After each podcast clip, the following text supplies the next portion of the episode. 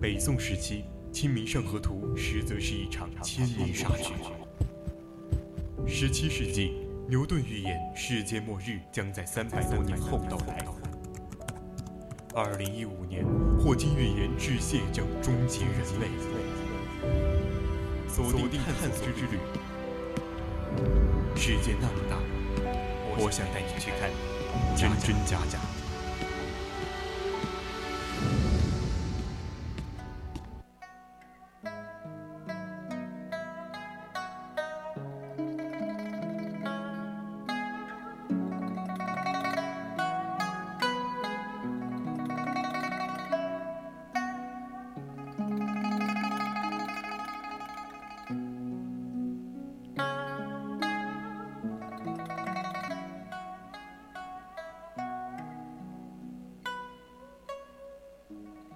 青春调频与您共享，亲爱的听众朋友们，大家好，欢迎您继续收听 VOC 广播电台为您直播的《百科探秘之探索之旅》。今天的探索之旅将带你探秘南宋巅峰时代。在此之前呢，千万不要忘记加入到我们的 QQ 听友四群二七五幺三幺二九八，或者到荔枝直播平台与我们进行互动。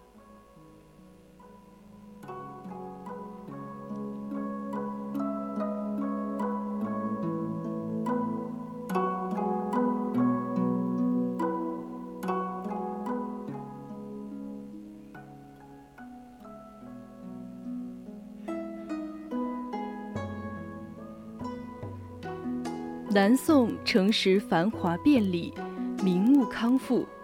宋人注重衣冠打扮，讲究生活品味，饮酒品茶，焚香插花，琴棋书画，自在悠闲。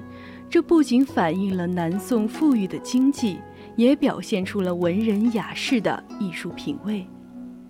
南宋人一展中华民族的吃货属性。一迁到南方，就改变了江南地区以稻米为主的饮食结构，形成了以米面为主食、南北食并存的饮食格局。宋人爱吃，追求饮食的精致时令，无论是街头小吃还是豪华宴请，都是物类丰富、变化多样的。宋人爱酒，因此南宋酒的产量极大。记载的酒名就有六十多种。宋人爱茶，茶肆林立，又分别适合文人士大夫聚会、富家子弟娱乐、各行各业交易、三教九流往来的茶馆。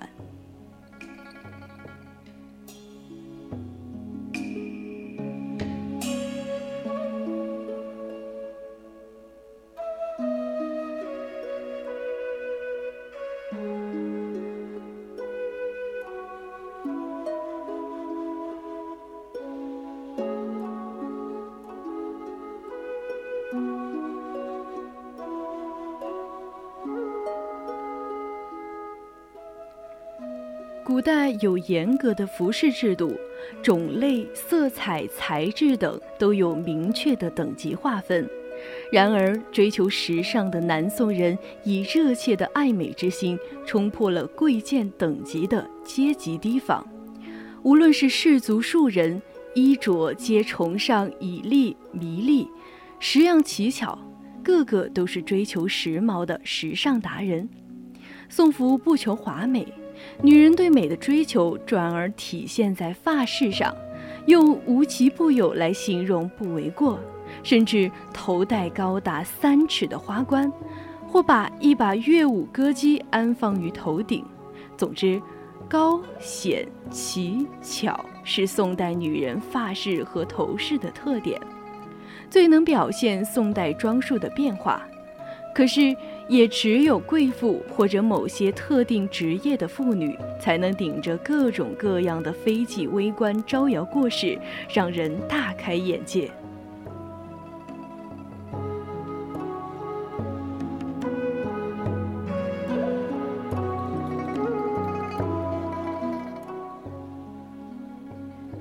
一九五七年。福建省博物馆考古队在福苍山挖掘出一座宋代古墓，经过了一番挖掘清理，不仅弄清了轮廓和墓主的身份，还发现这是一座富存福建古代丝绸的宝库。墓主乃南宋时期福州贵妇墓主黄生，系宋代贵妇，其父亲为福州状元黄埔。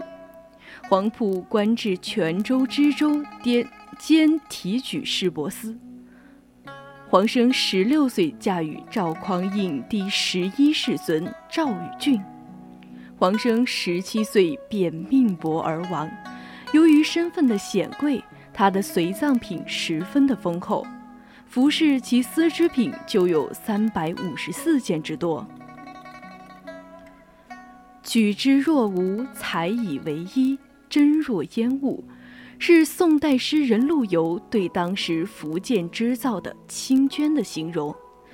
青绢的质地轻薄漂浮，质感细腻嫩滑，是当时贵族们追逐时髦的衣着。黄生随葬的这件深烟色牡丹花罗背心，仅重十六点七克。整件背心不仅轻盈若雨，同时剔透似烟。据说一个火柴盒能塞下两件这样的薄长。要制成这样精美绝伦的高级服饰，对缫丝技术有着很高的要求。从这从这丝织品的实物分析看，当时福建各地的栽桑养蚕缫丝，各个方面的生产技术都得到了全面的发展。福州南宋服饰制作样式极为考究，墓葬中所出土的服饰样式极为考究，泥金、印金、贴金、彩绘、刺绣等装饰技法在服饰坠饰上广泛运用。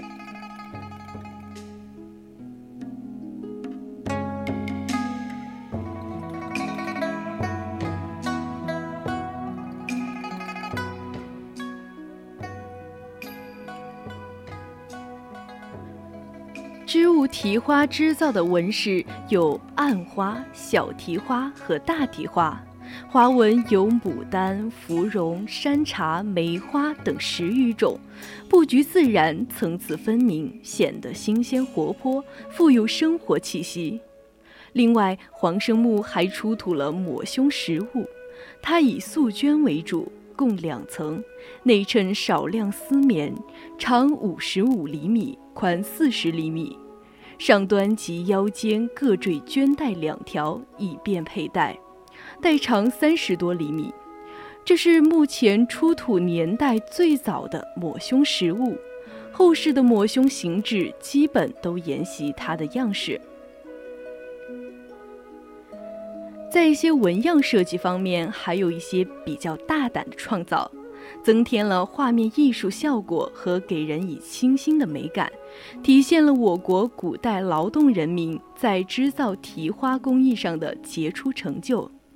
这批绣品的针法多样，同时富有特色，是我国迄今为止唯一发现的一批刺绣技法完整的南宋丝织品。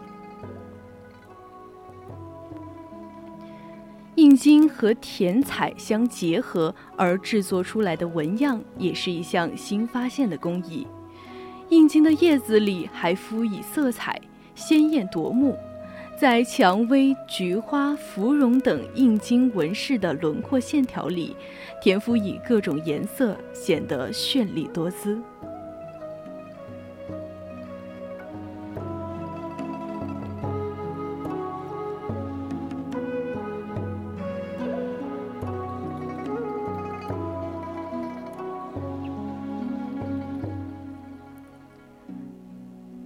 紫灰色皱纱镶花边窄袖袍上，花边的纹饰不仅有彩绘的百菊，也有印金的芙蓉花和菊花。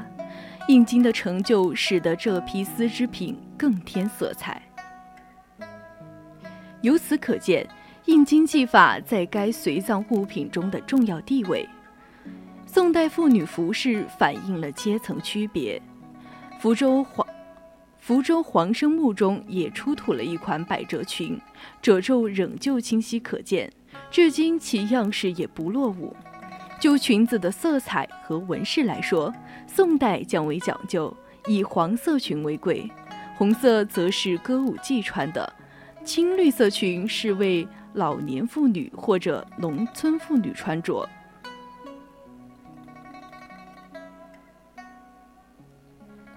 在两宋时期，妇女穿的裤子有两种，一种是开裆的，其形制主要继承了原有的裤子形式，穿着方式是外面罩上裙子来搭配穿。黄生木出土时所穿的裤子是开裆裤，并且套在长裙里面，而中下阶层的女性则多以裆裤掩裙的衣饰为主，这也是宋代所特有的衣装形式。这是因为裤装便于劳动，所以下层劳动妇女一般以裆裤眼裙相搭配的形式居多。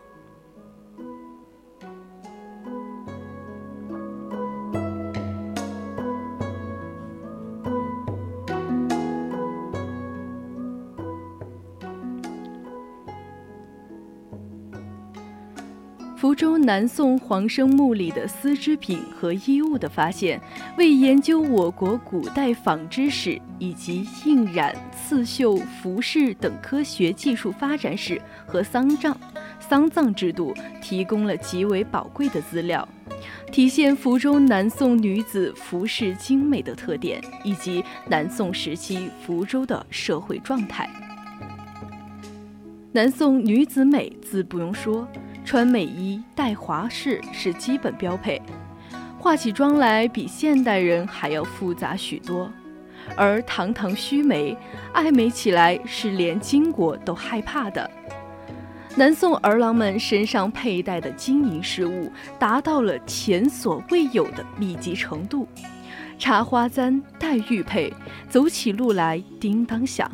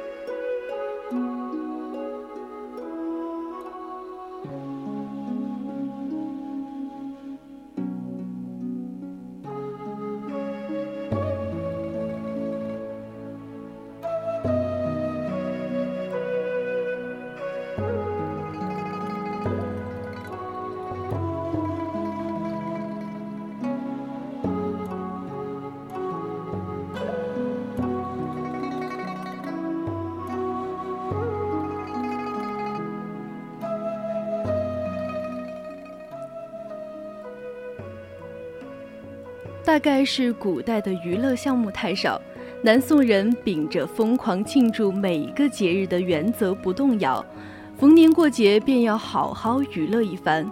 比起我们现在以吃来过节的单调，宋人过节的形式可就丰富多了。新年放炮仗、贴桃符，元宵关灯、猜灯谜，寒食清明插柳踏春，端午悬挂五十幅，七夕乞巧。中秋赏月放水灯，重阳登高赏菊，除夕驱挪守岁。此外，还有焚香插花、一起摆戏、西湖泛舟、钱塘观潮等。无论是富家巨士，还是陋巷平民，莫不对时行乐。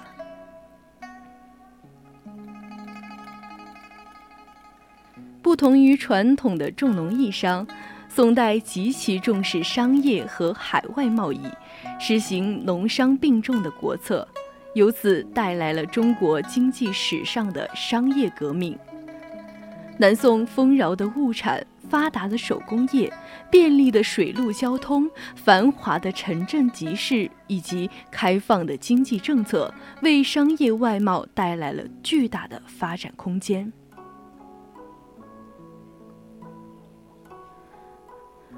南宋商税加专卖收益超过了农业税的收入，改变了宋以前历代王朝农业赋税占主要地位的局面。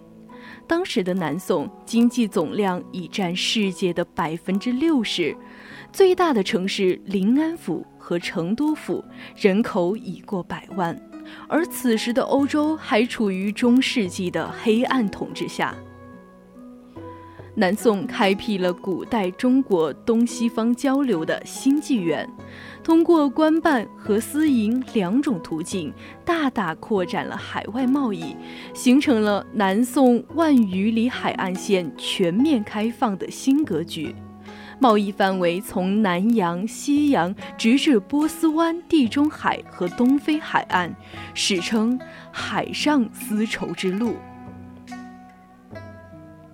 这种盛况不仅唐代未见，就是明清亦未能再现。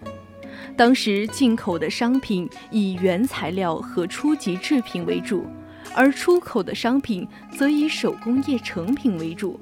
这表明其外向型经济在发展程度上高于其外贸伙伴。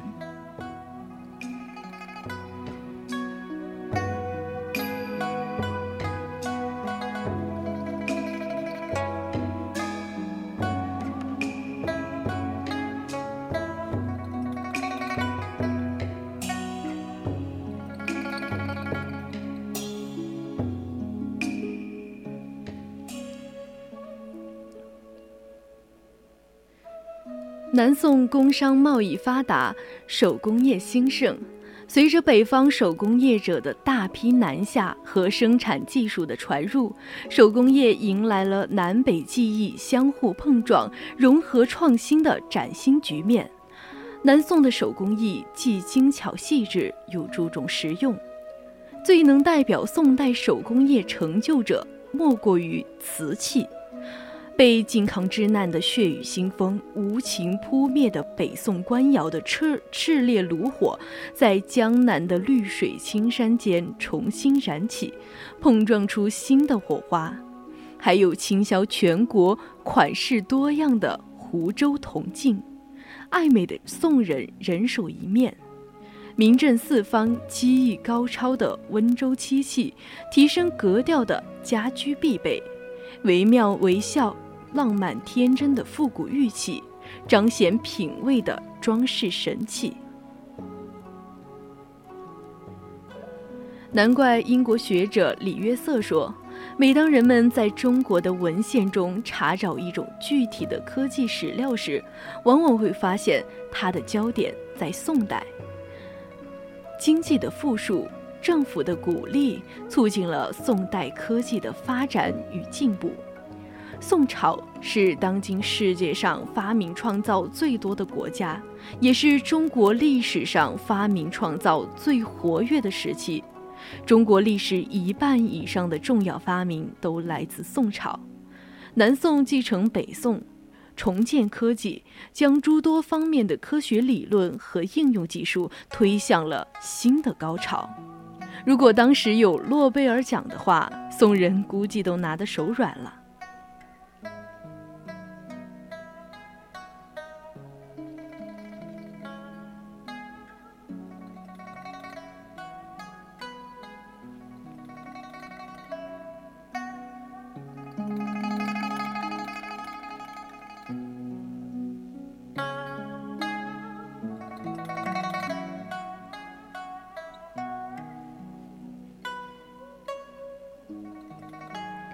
今人应该从人民群众是历史主人的观点出发，全面辩证地评价南宋。南宋的辉煌和伟大不应被否认。本期文章来源于网络搜索，今天的探索之旅到这里就结束了。我是主播熊艳玲，我们下期再见。